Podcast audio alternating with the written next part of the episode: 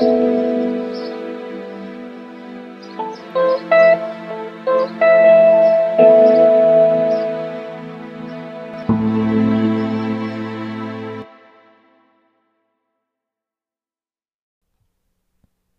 guys, and happy Monday slash happy beginning of November. I can't believe it's already November. That is pretty insane to think about, but um, I'm so, so excited about this episode. It's been a long time coming, but I am just so, I feel so privileged, and it's really crazy just how I feel like so, in so many ways, my life has come full circle.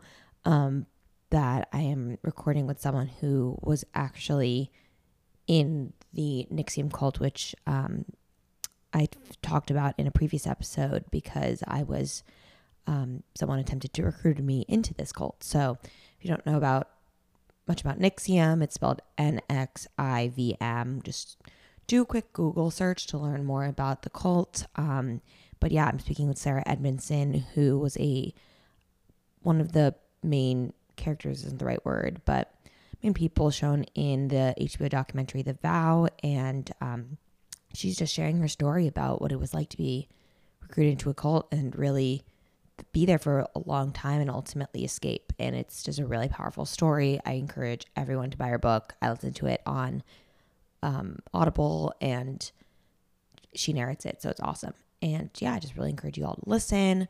Before I jump into the episode, Sarah, I do want to make a quick plug for Talkspace. Um, Talkspace is the largest online counseling uh, teletherapy platform in the space. no pun intended.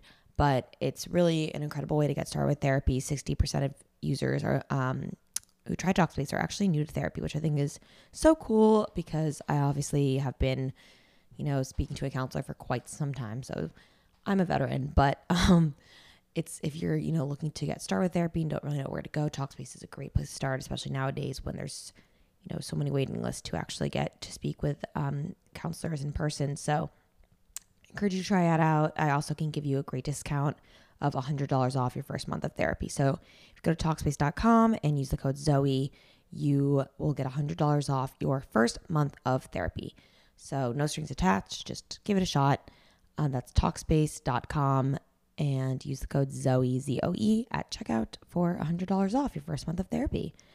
I'm looking to forward to um, you know hearing how you guys what you guys think of therapy. But anyways, without further ado, here is Sarah.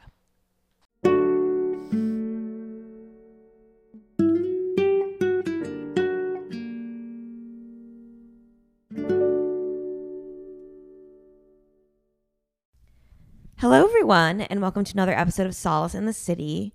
Today, I am so honored to be here with Sarah Edmondson, who is a defector, which is a new word I've learned, of the NXIVM cult and author of Scarred, the true story of how I escaped NXIVM, the cult that bound my life. Thank you so much for being here. I'm so excited to speak to you today. Thanks for having me. I'm excited too. So, if you don't mind just kind of starting off by telling me a little bit about yourself, where are you from, how old are you, if you care to share, where'd you grow yeah. up? What's it's story? not top secret anymore. I'm 44, but I grew up in Vancouver. I'm Canadian, born and raised. Um, and my parents are sort of former left wing hippie activists. I have been an actor since I was a teenager. I did that for many years. And then I was at a certain point in my early 20s, I was feeling like it wasn't fulfilling enough. It wasn't meaningful enough. I wasn't sure about my purpose and all those big existential questions.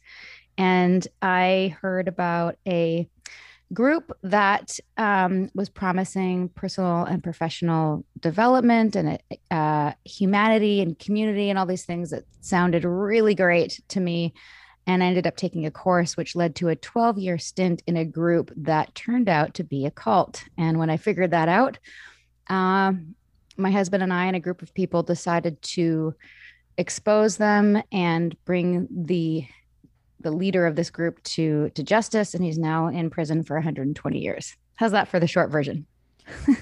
That's like the craziest thing to look back on yeah. I, I can't even imagine. Um, but I guess kind of backtracking. Yeah. So, how did you first get involved with attending? Like, how did you hear about the executive success programs run by Keith Raniere? And like, what were you doing at that point in your life? You mentioned, you know, it was.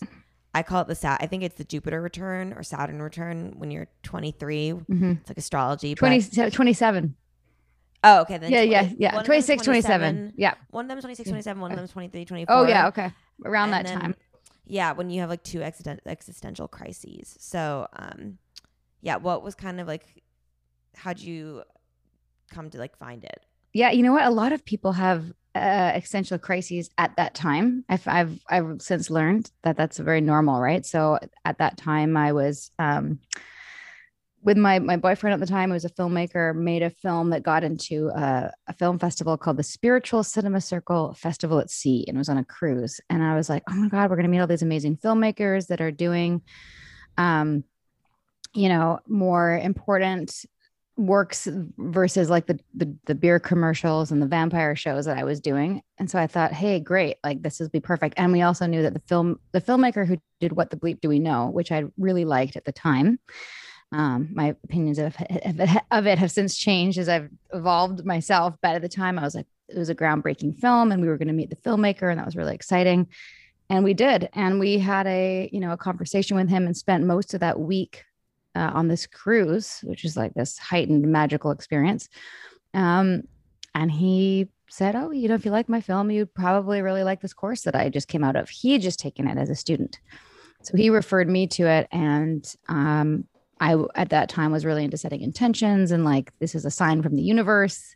I've asked for, you know, I've asked for like to understand my purpose, and here, you know, here's a here's an opportunity. So I took that as a as an affirming yes sign that I should be moving forward with this. And truthfully, I didn't research it. I didn't, um, you know, Google it until my first day of the training, unfortunately. And then it was it was too late to get my money back. But uh, yeah, I jumped in, you know, based on trust, based on you know wanting all the things I just mentioned, and I I got uh, I got into a five day training about th- three about three weeks or a month later that happened to be the first one in Canada.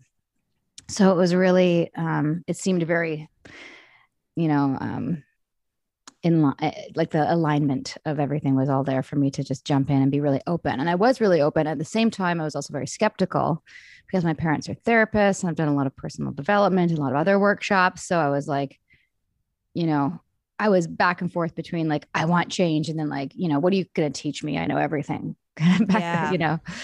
So, but I was I was open enough and all the things that were, you know, were weird. And there was you know, my my book talks about this a lot right from the beginning, so many red flags that they explained away really succinctly. And also if I ever went to somebody that I trusted, namely Mark, the filmmaker, he would just be like, "Yeah, I know it's weird," but like, wait till day three, and then like, then it'll all make sense, you know. And I go, want to want to get my money's worth, so I stuck it out till day three, and then I did, and then I did have really really big shifts, and shifts enough so that by the end of day five, I was like, "This is the best thing ever. All my friends need this. We're gonna change the world with this curriculum." Another red flag if your thing that you're a part of is like saying they're going to change the world with their thing. Yeah. That's a bit of a warning sign. Anyway. Yeah, I was going. Actually, my my next question was kind of like how in the like for those first kind of three days, you mentioned this both in the book and the HBO documentary. Like, you weren't really impressed. I guess what was that breakthrough that, um, you know, made you then think it's the best program ever? You know, it wasn't necessarily one breakthrough, and so many people try to figure that out with me. It was a number of things, um, sort of the whole collective. This is a therapy word, gestalt. Like the whole the whole thing of it was was so transformative. I felt like you know, and I I said this after I left. I felt like my operating system, if you're going to look at the body as a computer, yeah. it was that the whole thing got upgraded. The whole thing. Um, but namely, I had very big shifts around my relationship to like myself, like how I how I felt and viewed and loved myself or didn't, around value, um, and around money and around my self esteem. And I had I felt like I had all these new tools for communication and projection and um, you know just really understanding what was working in my life and what wasn't and why and how I could fix it. Mm-hmm.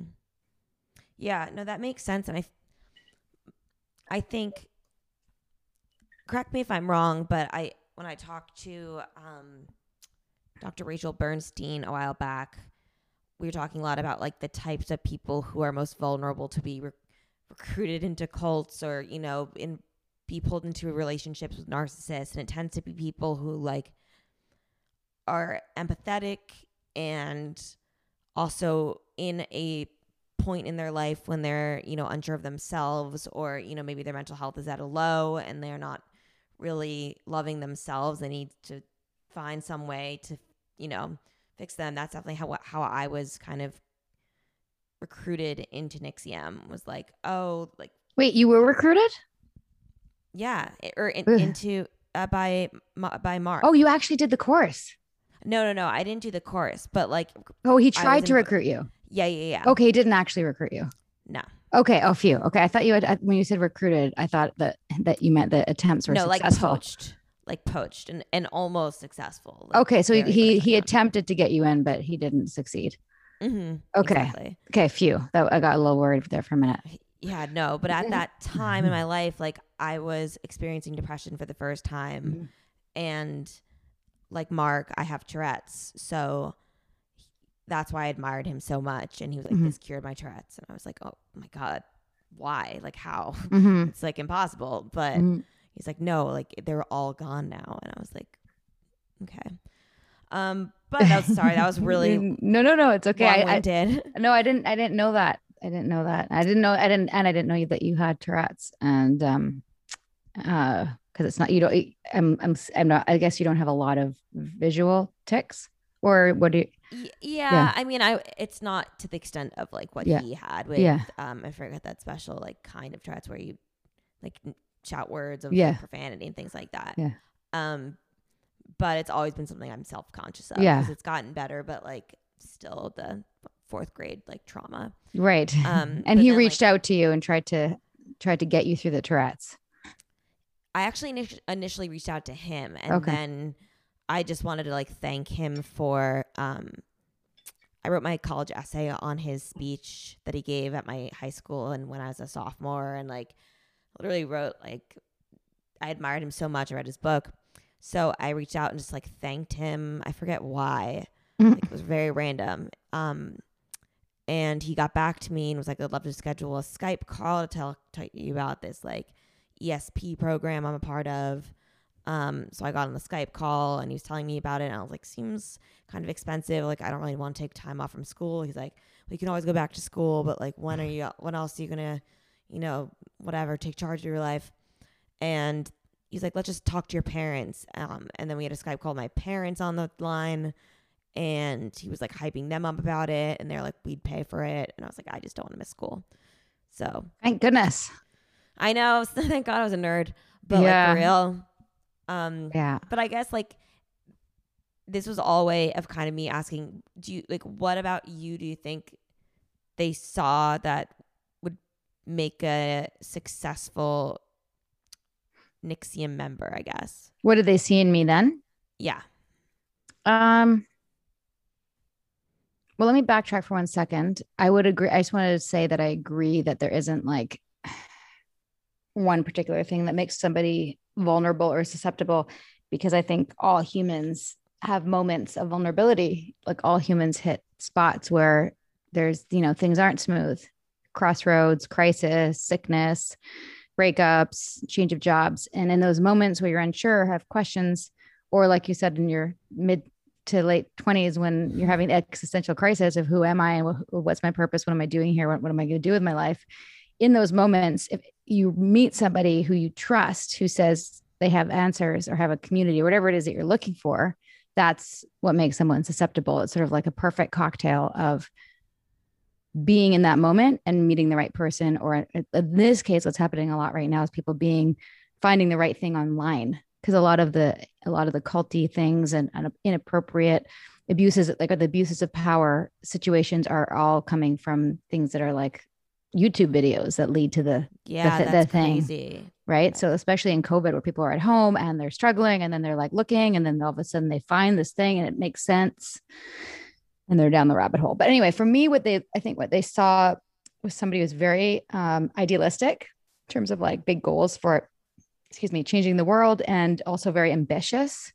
Mhm. Um, I've always been that way. I've always been very hardworking and, you know, competitive to the point where like, you know, in grade 10 and there's they're selling candy bars to raise money for this new TV for the classroom, like I'll sell the most because I'm a good salesperson and I'm, you know, don't take no Yeah. for an answer, right?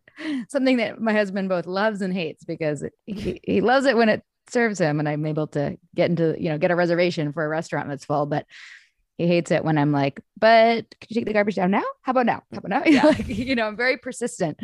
So I think the combination of things like also I think what they saw in that I didn't recognize at the time is I have a big network. I'm very social. I have a lot of friends.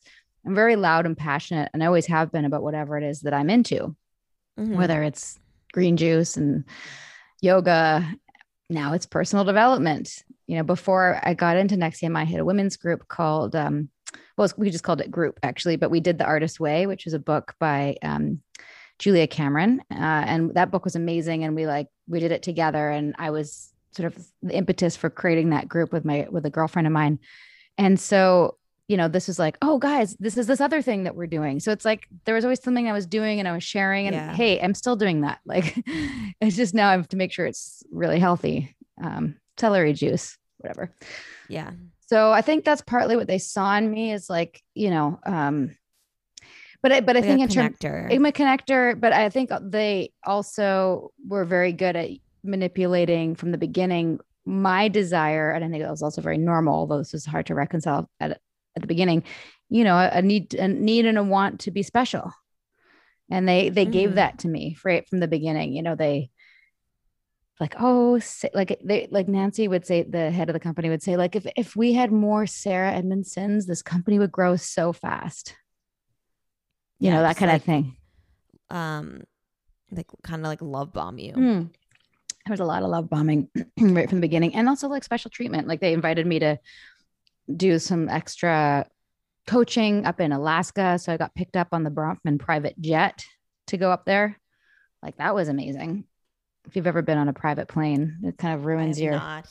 Yeah, I've never, I haven't been since, but ever, you know, that that, kind of thing, kind of, you know, it's exciting, especially in your in your early, you know, late 20s Definitely. Mhm. It's it's funny. I'm like looking at my notes and re- and like you're reading my mind because I my next question was literally, do you think like, well, first, when did you start switching from just attending seminars to leading them, and kind of I think what my next note was that in hindsight, do you think that Keith and the other higher ups saw charismatic qualities in you? And I'm like, we kind of already answered that. Like, yeah. yes, they saw that you were a social person, um, highly energetic.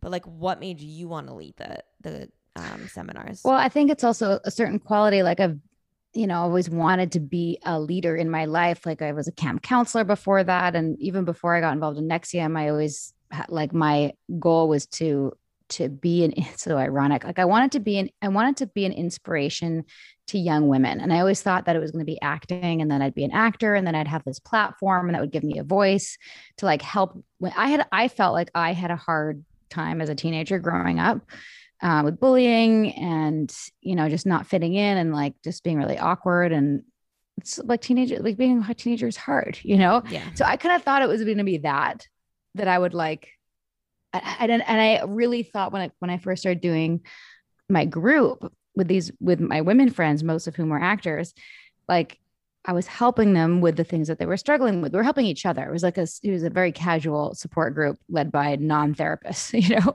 Mhm. and we'd give each other advice. But when i but i realized that i couldn't get people past certain issues. You know there's one woman who had, had been molested as a, a young woman and i was like i think you should see a therapist. Like i don't know how to help you with that. Like i'm not Yeah. a trained trained professional. And there's one woman who like kept hitting up against the same roadblocks. And so when i when i did next i was like guys i found the tool set to like go deeper and you know there was a time go back to a little bit earlier in my life when I was deciding what to do in uni- university, and it was either psychology, and be a therapist, or be an actor. And both of them were different paths to similar goals to you know to promote certain values that were important to me. You know i chose acting but then now i had this opportunity to in many ways help people in the way therapy claimed to and still be an actor. So it was like yeah kind of a win-win you know and i felt like I, when i first when i first started um to answer your question going from being a participant to being like a coach or a leader um that that the onboarding for that is very quick within NXIVM. It's like you take the take the five day and they say all you have to do is finish the 16 day and enroll two people and then you can apply to be a coach.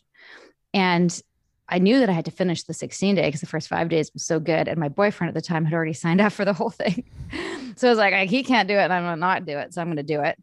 Um, and then and then yeah, I was a coach within like five months, I think. I have to go back wow. and look at my notes. It was very, very quick. And it probably would have been sooner had I been in Albany. I had to go to Albany to finish the 16 day and and then I got promoted like at that at that training when I when I when I went. No, you know, I'm sorry. I went and finished the 16 day. Then I came back to repeat it and I came back with friends and that's when I got promoted because I'd brought in brought in enough people. people. Yeah, that's so that so crazy. Yeah, so it moved like it moved very very very quickly and it part of it was that I was helped so much. I wanted to be able to learn the process that helped other people to do that so much. That's what I yeah. wanted, like right from the beginning. I didn't, I wasn't like necessarily, I'm going to open a center and all that in Vancouver. Although I think I may have even said that on my first five day, like, we need this in Canada. Like, I'm going to bring this to Canada. I had no idea what I was talking about or what that even meant or how much work that would require. But yeah. Uh, yeah. I'm a little stubborn though. I think that's another thing that, like, with that, it's a similar thing with acting. Like, it's such a hard, challenging, ridiculous career to have, you know, to try to to be to be a successful actor. But I have this part of me like, but I'm gonna do it. Like I'm gonna prove that I can do it. And the same thing mm-hmm. with NXIVM, but like, but you think we're a cult? No, I'm gonna prove to you that we're not. I'm gonna prove to you that we can be successful. Like that's part of my personality too, which I have to be aware of, like as a as a bit of an Achilles heel, you know? yeah, no, that mm-hmm. makes sense. I guess aside from like the curriculum itself and like the values and you know how you were seeing it as a way to give back were you equally as charmed by Keith as so many of the other women were? And like if so or if not what was it about him that was so charismatic? Because like objectively he's a pretty ugly dude. Yeah. Like objectively up. like he's objectively not he's not a hunk. No objectively he's definitely not. You know by the time here's something i've learned and i've seen this in other groups since doing our podcast and studying other cults religions everything is that by the time you meet the leader they're usually propped up to be something by the people around him so that they call it like the greek chorus and i'd I'd already done my 16 day where I spent every before every class going, at the end of class going, thank you, Vanguard. You know, and people can't see me, but my hands are in prayer position and I'm bowing to Vanguard. Thank you, Vanguard. And there's so much tribute. There's a whole module called tribute about how we pay tribute to the people who've built value. Value or is anything that that um, is forward moving. Oh God, I've forgot the definitions, which I think is a good thing. It's a, it's a good side of my growth that yeah. I've forgotten all these ridiculous NXIVM terms. But anyway, he built value and by the time I met him, I had a huge amount of respect for him mm-hmm. because of how it affected my life. And like, here's this. I mean, if if you believe the propaganda, here's somebody who could is a smart, one of the smartest men in the world, top three IQs, humanitarian, athlete, musician, opera singer, like what all the things, right? And now he's dedicating his life to helping people work through their emotional and physical limitations so they can be the best versions of themselves and change the world. Like amazing, right? if that yeah. were true. And so by the time I meet him, I I mean, I remember being like a little starstruck, but also a little bit like he's so weirdly like normal and schlubbish. Like, yeah. And, and I'm pretty sure I first met him at volleyball. This is not a clear memory for me because that whole time is a very was a big blur, but I'm pretty sure I met him for the first time at volleyball. And um I, but I do remember being underwhelmed, and I also remember being like keeping him at a at a at a distance for a really long time. Whereas other women and people even that I brought in got very close to him, And there was a part of me that was like, why is he spending time with her when I'm the one who's like bringing in the most? like I was in their terms, I was built, I was building value by building the community and bringing people in, and he'd be spending time with other people. So it was almost a bit of a jealousy in terms of like, why is he not spending time with me or going for walks with me? But I would always be told like, you have to reach out to him. Like he'll match your effort. He matches effort for effort. So he never pursued anybody. You had to pursue him. And I just mm. didn't feel comfortable doing it. Yeah. At something, I, I think it was partly my intuition that something was like kind of off with him.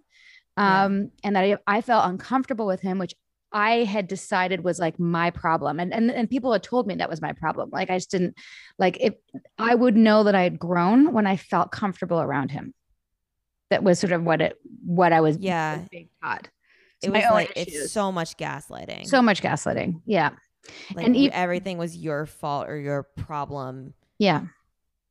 Just but it's honestly a good intuition that, you know, yeah, I'm so glad. Kind of like skeeved out, like for yeah. some reason you can't pull, like point on, uh, point to, but well, and um, I, I was definitely skeeved out, and I also told myself at the time, like, because they, they said never ask Keith something that you can find out on your own because it's not a good use of his time. His time's worth like ten thousand dollars an hour or whatever they whatever they said. So I would, if I could ask somebody else, I would. So I had nothing to ask him. I was like, that's what I, that's what I told myself is sort of like, it's not a good use of his time. I'll ask my coach. I'll look it up in Google. Like I don't need to ask him this stupid question. I just kept kept him at arm's length. And thank God, you know. Yeah.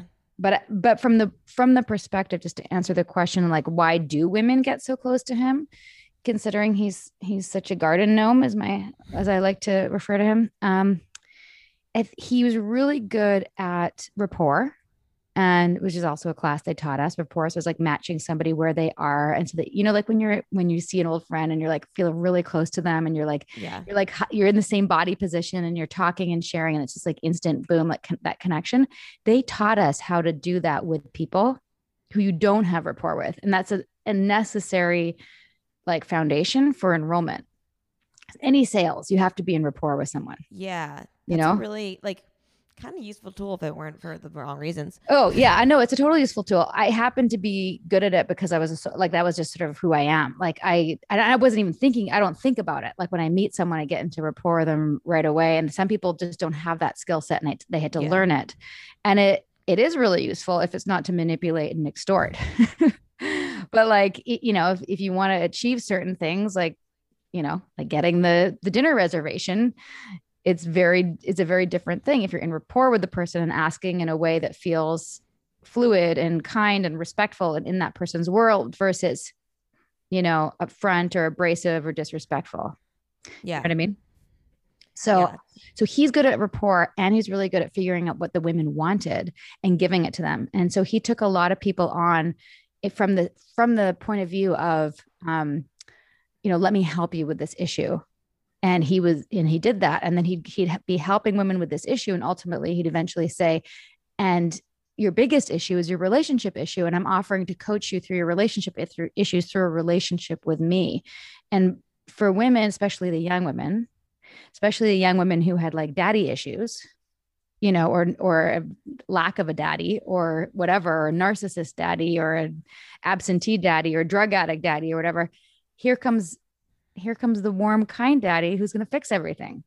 Yeah. And that, that's sort of like the general formula that I saw. Luckily, I feel like I have a really good relationship with my dad. And I think yeah. that also played into it. Like I didn't, I didn't need that in my life. So anyway, that's, that's my, so that's my psychological, not a therapist, two cents angle. I guess so.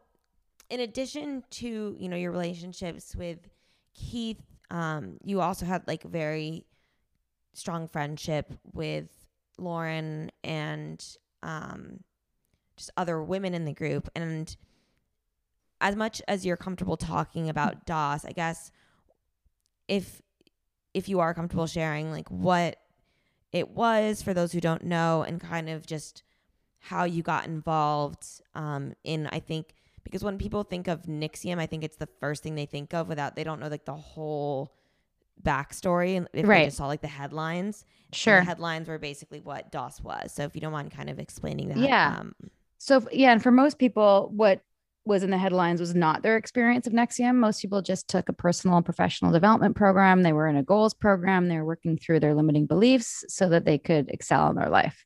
So when sex cult came out in the news, they were like, "What?" Yeah. And I have to be be clear is is that like I don't like that that had to happen because it hurt a lot of people in the process.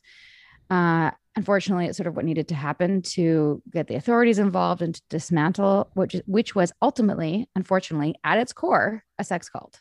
Yeah. It's just everything on the outer rim or the outer edge of the circle or the onion, if you can picture that, was the good stuff. And the abusive bad stuff was at its core. And that was Keith and the leadership. And he was sleeping with the executive board. He was sleeping with like I mean, Nippy and I counted from the women that we know for sure. It was somewhere between like 40 and 60 people.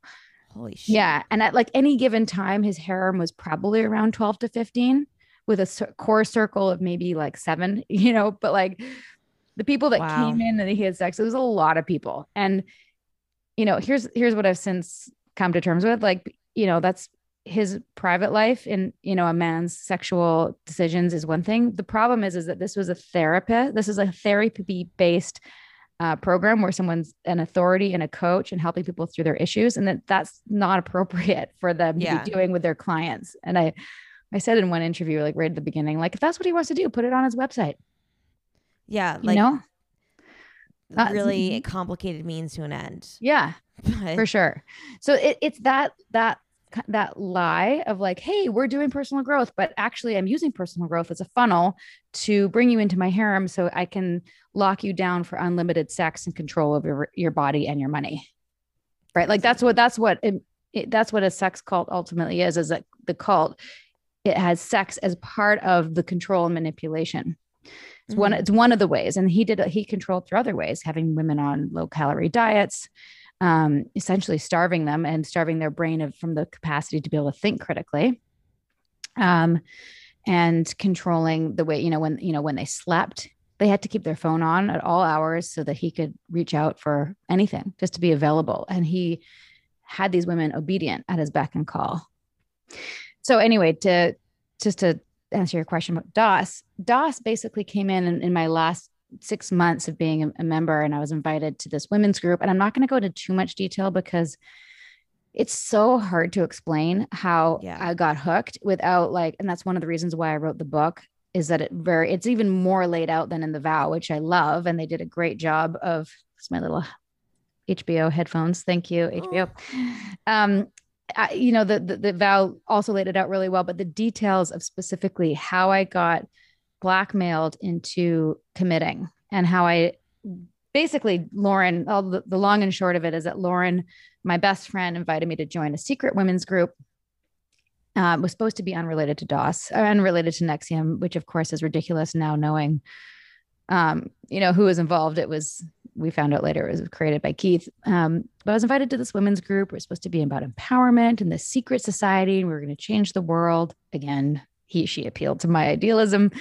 Other people didn't get that same pitch, by the way. So everyone's pitch was slightly tailored to what the person wanted. Super mm. manipulative.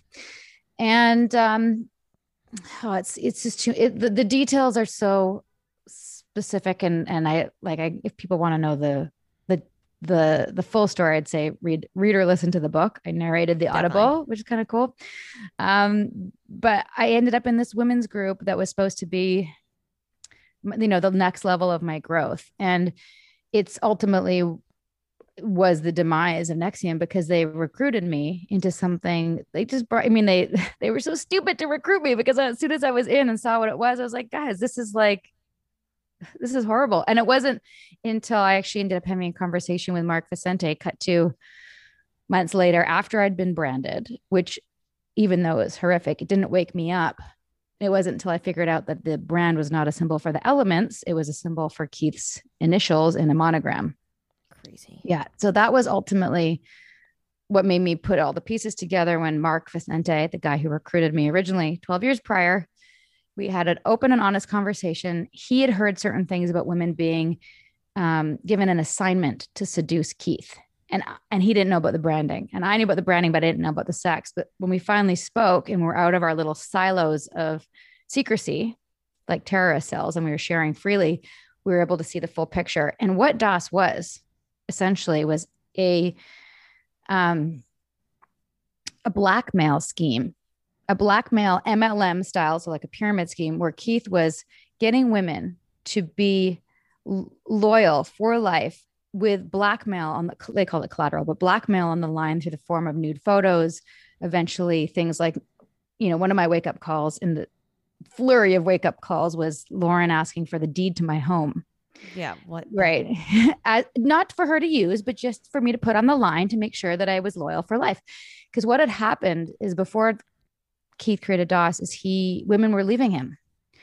His Mhm. his right hand woman, Kristin Keeffe, left with his son, which he told the community was not his son, but it was his son.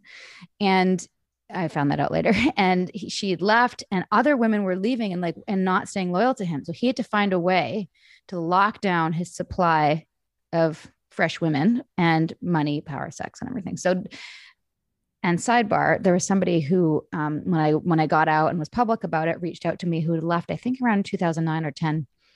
Um, and she said everything that I described with DOS was her experience when she was in NXIVM. She was in the in the harem. She was one of the women sleeping with Keith.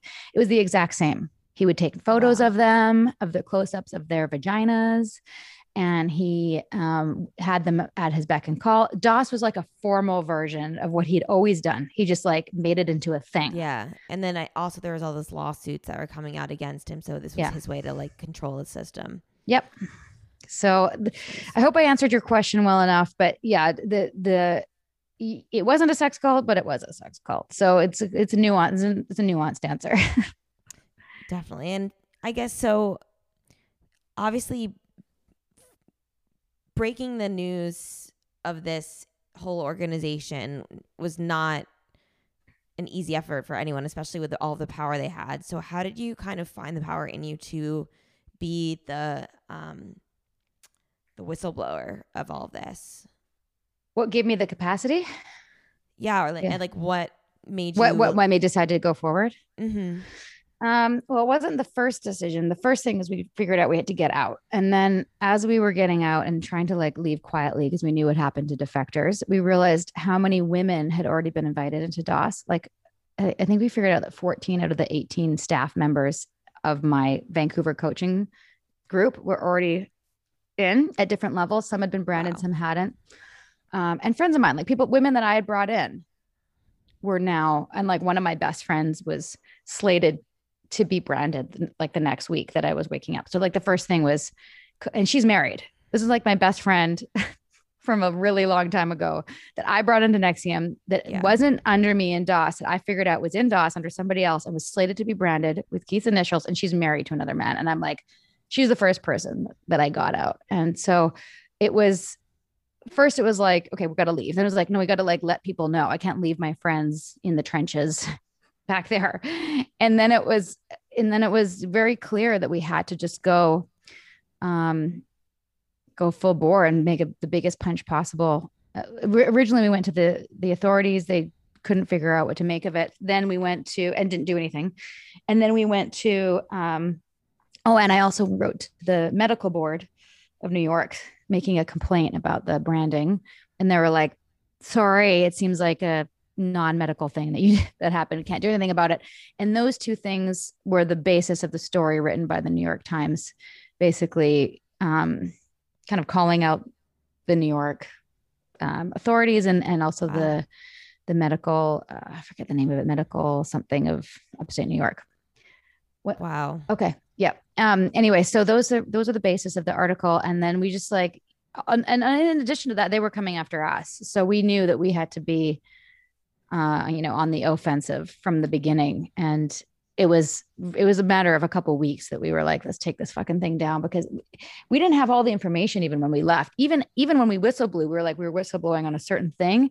And so much more worse stuff came out in the trial that we had no idea about. Yeah. So I'm so glad that we did, because otherwise that douchebag would still be operating in upstate New York. I guess what advice would you give someone who is in some type of relationship with a narcissist, whether it be a cult, a romantic relationship, a friendship, just somewhere where where someone's being put down and manipulated and gaslit and all of that? Yeah, I mean, I'd say getting a, a therapist who is aware and skilled and trained in those things is super important. Um, there's a couple books I recommend. I have some resources on my website, sarahedmondson.com slash resources. And one of the books is called Take Back Your Life by Janja Lalich. And she really explains like how to heal from that stuff, how to extract your, yourself. But I think, you know, the first thing is recognizing like you can't make it work. This person's never going to change. It's never going to be better. If you're being gaslit, put down, abused, manipulated, any of those things, like just get the fuck out as quickly as you can. And and first thing is make sure that you're safe, you know, and finding someone that you can trust to help you do that. Uh, but you're not like you're never going to be able to work with the person. They're never going to have therapy and then change, and it's never going to get better. You just have to get out. That's yeah, my advice. That's yeah. advice. Mm-hmm. And um, if you're in a cult, by the way, like I was, and you don't want to take it down and be a whistleblower, you just want to like move on with your life, the best advice I would say is come up with something that's um, kind of indisputable, like a sick, a sick relative or a parent that you need to get away from them, you know, for a good reason. That the the and, and and even if it's like someone told us you need to be you need to have a reason that's in line with something that they would perceive as like in our group it's a personal development thing. So we had to leave for a reason that was in line with the things that they perceived as my issues. Does that make sense? Yeah. Or no, like you have to have like some somebody left um, before me who gave me that advice and she she had left and I had heard about this because her boyfriend at the time who wasn't a member wasn't approving of her being involved in this. And she's like well I'm going to go pursue this relationship so I'm going to like step away from the community and we were like well see she's like she's so oh, de- she, because of that yeah yeah it's like she's so dependent like people could leave people could leave NXIVM it wasn't a compound but if they did they were like shunned and also if they left, especially if they left on bad terms. But if they didn't leave on bad terms and they're like, yeah, I'm just like moving on with my life, it was always like, well, I guess they're never going to work through their issues. Mm-hmm. And like, you see how stuck they are. Like, it wasn't, it wasn't, um, it, it you know, it, they weren't um, enemies until they were speaking negatively about the community, but they were definitely looked down upon and criticized internally for being weak or you know having de- in her case like dependency issues. Like her she's attached more to her relationship than she is to personal growth. How sad. Yeah. So i you escape like yes, quietly. Yeah. So like do that. Like come up with some reason that would be like in line with your how you're perceived that's no that's good advice yeah. hopefully i won't like have to tap into that but good to know um yeah so I always wrap up my podcast with a couple of questions somewhat related to what we've talked about, but some are kind of unrelated. The first is, and this is, I don't know, if this could be really obvious or something completely different, but mm. what's one thing in your life that's happened to you that's made you a stronger person today? I mean, it definitely this whole thing has made me a stronger person. Um, also being a parent, yeah, giving birth to, to two children has made me stronger. Um, but yeah, like facing possibly my worst fears in terms of like when it, going public with with this helped me face something actually that I struggled with in NXIVM for a long time, which is, you know, wanting to be liked. And here I am going like, okay, I was part of this thing. And there's a lot of hate that comes with that, a lot of criticism. Overall, it's been very positive, but um, to go up against that fear and be on the other side has made me stronger because I feel pretty bulletproof. That's awesome. And that's such a good, interesting like end to the story kind of of want like working on something in an unhealthy environment, but the irony of it, you know, actually making progress with it when you escape that unhealthy environment. Exactly. Um, do you have a favorite quote or a mantra that you live by? Hmm.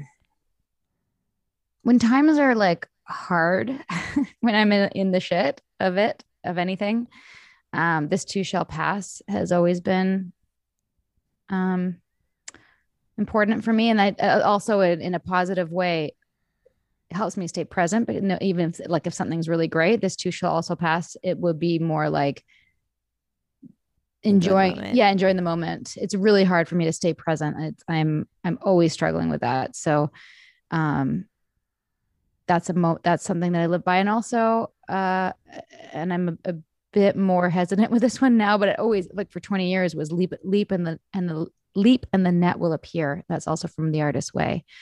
Um, and I'm a bit I, like now I'm not sure how I feel about that one because I I feel like that was part of what put me in the position of being an NXIVM is like I don't know I don't know all the answers. I'm just gonna leap and then and the net will appear. Um so that's a maybe. That's a maybe. It is a good quote though. it is. I think so. You just gotta leap and leap and the leap Google and the net will appear. Like do your research. I love that. When's your birthday, by the way? June 22nd I'm a cancer, Cancer. or or um um Gemini? Gemini, depending on your if, what type of astrology. Interesting. I almost pegged you as a Virgo because I'm a Virgo and Uh-huh. very like methodical, but hard to like can't stay in the present. So Mhm. um, I don't know much about astrology though. So I'm kind of We'll save that for another one. Yeah. yeah, exactly. Um, what do you love most about yourself? Hmm. Both at myself. Hmm, that's a good one. I don't know. Um, I think that I'm I genuinely care about people and like to help people and and I like to be the person who can have the thing that the person needs like in my purse. You know, like Yeah. you're you're getting sick. Oh, I have a package of vitamin C for you. like I I like to take care of people. And that that's a part of me. Yeah, no, I, I, you definitely seem like that type of person. um, I'm sure you're a really great mom. Thanks. That means a lot. So my last question, which is the name of the podcast, is how do you find solace in the city? And city can be Vancouver, it can be, you know, more abstract, whatever you want. Mm-hmm. Right now, it's microdosing mushrooms and going into the woods. That's awesome. Yep. that's that's what I do for my anxiety. It's not doesn't I don't get high. It just helps me kind of is the best way I can describe it. And um, the woods here are very they're beautiful and magical and very grounding. And I you know do my forest bathing and just try to be present, reconnect with nature, and gets me out of the of the city craziness. I live you know we live near downtown. I'm looking at it right now in this concrete. Uh, jungle and it's Mm. it's beautiful but it's also it's it's very yeah it's very city-esque so i have to make sure at least once a week i get out of it I was actually just in Seattle for like one of the first times in a lo- I haven't been there in so long and it was so beautiful. Just like the foliage was Hmm. like I haven't really been in the Pacific Northwest that much, but it was just so beautiful and peaceful. yeah it's gorgeous Well, Sarah, thank you so Thank much you. for taking the time to come on this podcast. Where We did it. I know. Oh, this is only four so reschedules so sorry about that It's okay. I've totally I've had more reschedules, Okay. so don't worry about it. Um, but where can everyone buy your book? I listen to the Audible, so um, or I don't know if it was the book version or Audible, Apple Books, one of the two. yeah anywhere Um, books are sold amazon audible um most or some bookstores um and also we have our podcast nippy and Mhm. i a little bit culty anywhere you listen to podcasts and on instagram as well those are the i mean that's really our main thing right now and raising children one more thing for those people in something that's abusive or challenging, there's a movement called hashtag I got out for people who want to share their stories and and blow the shame off the stigma of being conned or abused or you know caught up in one of these traps. So I encourage people to look for that also online.